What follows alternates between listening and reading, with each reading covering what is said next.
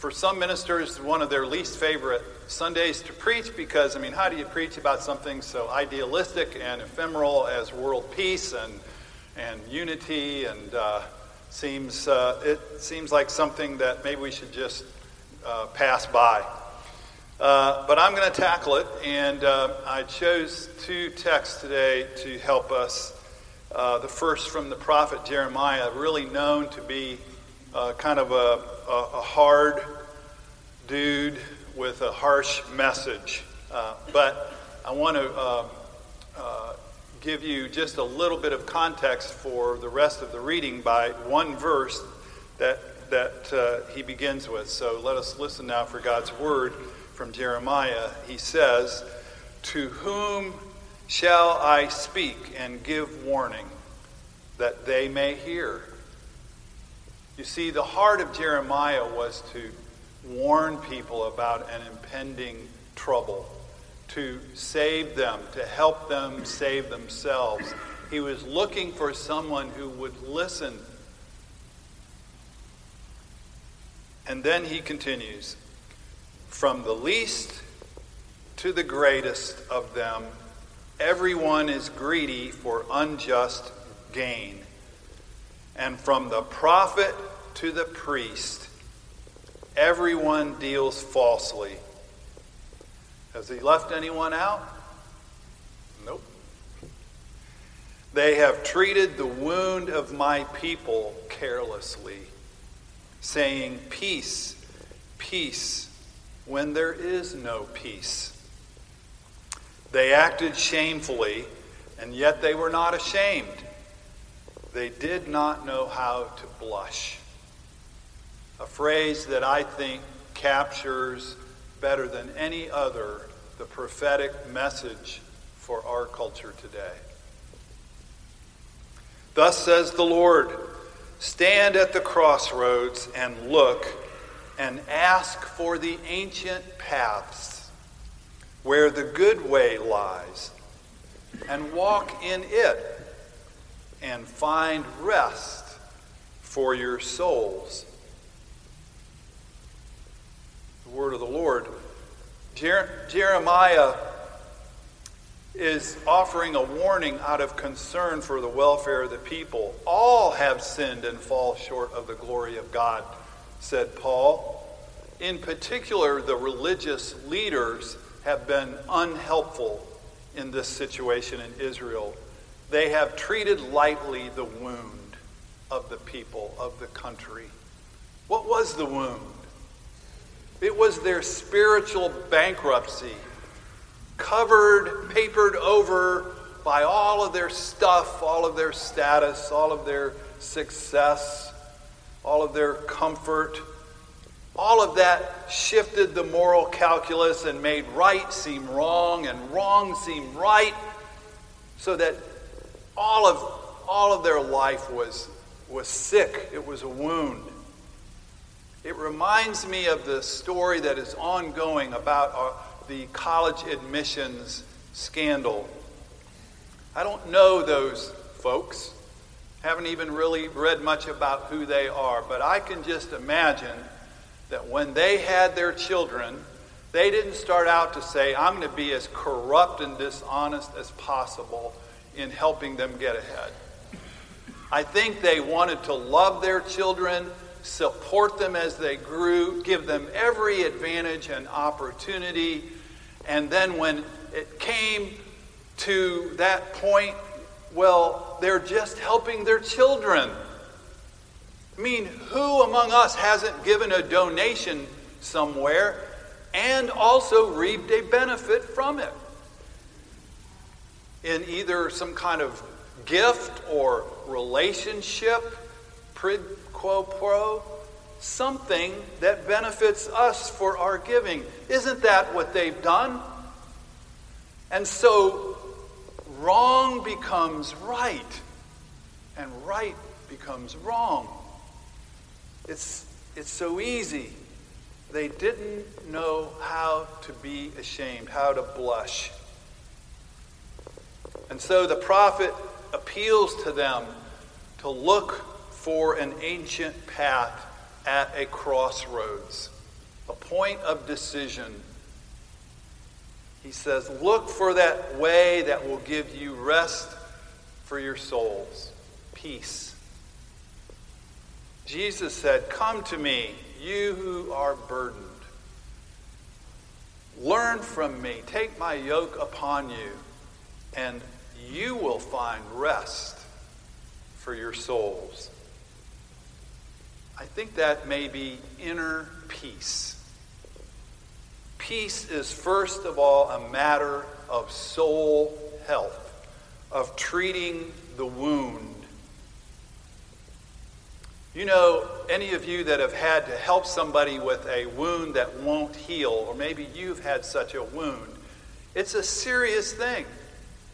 Very serious. Sometimes very hard to treat. And the enemy of wound healing is what? It's, it's bacteria. And the bacteria of the soul is fear. The inability to trust the goodness and the, and the providence of God and to start grasping for life by other means. That becomes a deeper infection. Peace, we can understand, is a gift. A gift of God, peace that passes all human comprehension, we are told. We receive that inner peace as a gift of Christ. That's where peace and peacemaking begins. That's how we begin to understand the good path Clarence Jordan said that the constitution of the church is the Beatitudes, those few verses in Matthew. Remember them? Blessed are the poor, those who mourn, the meek, those who hunger for righteousness, the merciful, the pure in heart, those who work for peace. Clarence Jordan saw these as sort of a stair step towards spiritual maturity, with peacemaking being at the top. The goal, the intention of God is to bring unity to all people and all things. God is against estrangement and fragmentation and intends unity. Paul, or the writer of Ephesians, wrote about this in, in the New Testament text that we have this morning. Remember that formerly you, you were separate from Christ, excluded from citizenship, foreigners to the covenants of the promise, without hope. But now, in Christ Jesus, you who were once far away are brought near. His purpose, God's purpose, was to create in Christ one new humanity, making peace. For Christ is our peace, who has made the two into one and destroyed barriers and dividing walls of hostility. Now, in one body, we are reconciled to God through the cross by which he put to death hostility. And he came and said to you, Peace. Peace to you who are far away, and peace to you who are near. Consequently, you are no longer foreigners and aliens, but fellow citizens fellow citizens, the whole building is joined together to become like a holy temple. In other words, a dwelling place where the Spirit of God lives. That's God's intention and God's accomplishment in Christ. The call to worship today came from the prophet Isaiah. Isaiah has this wonderful poetic imagery about the vision of unity. He says that Jerusalem of think about the irony of this. Jerusalem will be the place where all nations will come together. Wow. Is that far off? Is that even possible? He says, Nation will not lift up sword against nation, nor will they learn war anymore. He's saying this is not simply a political program or a, a plan for some kind of disarmament. This is a new world coming. A new world where people are able to trust and communicate with each other. This vision I find hard to believe and accept. I like it, but it's at the same time threatening because a lot of the things I value the most, I'm reluctant to lose. And I don't want to risk them. And I don't even want to share everything. And we live in a world where it seems like sometimes people just want to take what we got if we're not careful. So this image is almost unbelievable. It almost sounds crazy, abnormal. But then I think that's the point of the poetry to help us to see that what we think is normal is abnormal. We have come to believe that it's normal to spend 37% of our national wealth on military and 2% on diplomacy and foreign aid and, and peacemaking. We have come to believe that fighting wars is something that we will have to do forever, almost every generation, as if it's normal. We're not really aware of how unnormal it is in the sight of God. And so, in these, these times of wall building and impeachment investigating, how can we be peacemakers?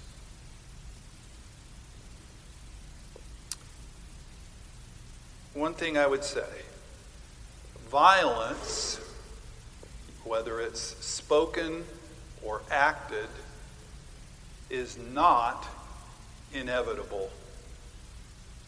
It is a choice.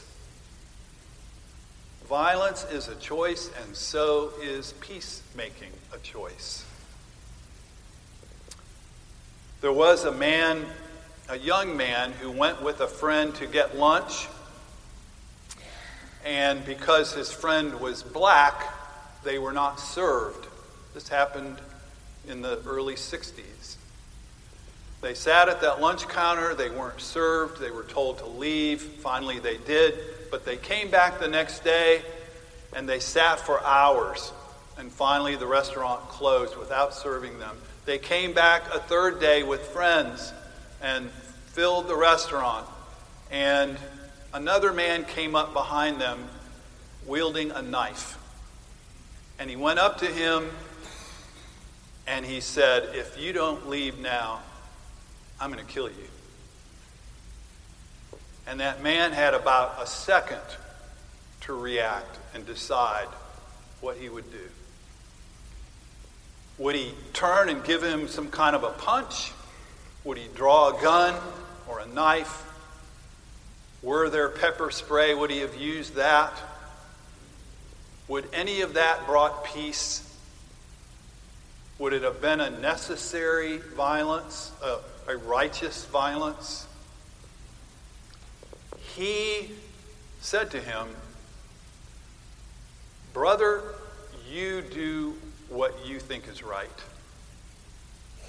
But I am going to try to love you no matter what.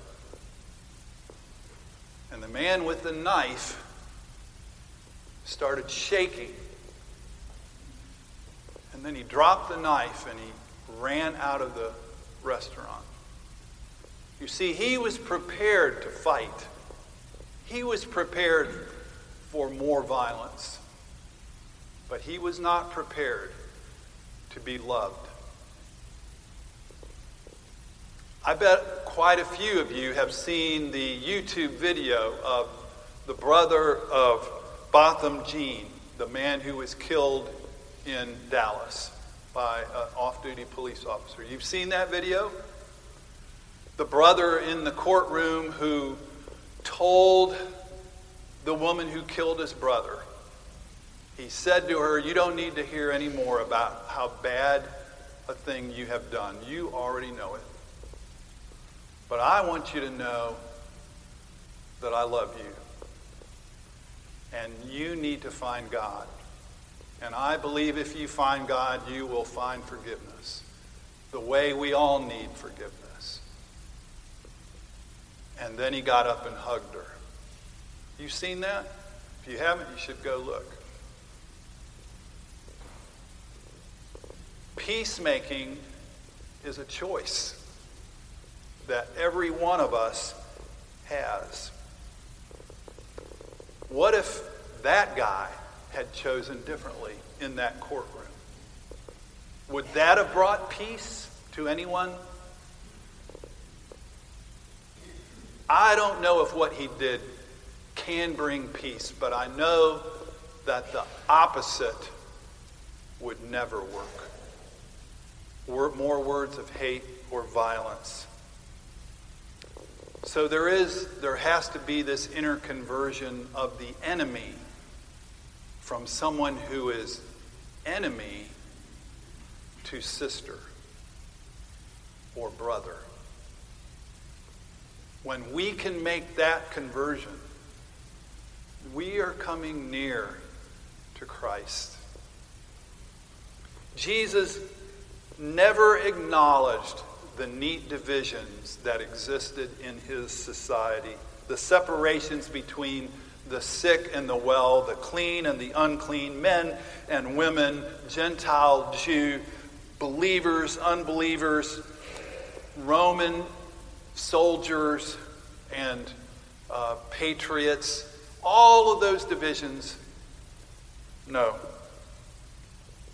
And it's significant that his vision of unity included the necessity of pain and death. There is a dying that goes with peace. There is a pain that goes with giving up swords and spears and living with pruning hooks and plows. There is a pain and a death and a vulnerability that come with living in a world defenseless, but in a way that brings peace. It is not easy. I do not have all of the answers. I know many of you would have excellent questions, and it would be good to discuss. But this much I can say. Here and now, we are invited to a table that commemorates that death, that love, that peace that makes world communion possible. Amen.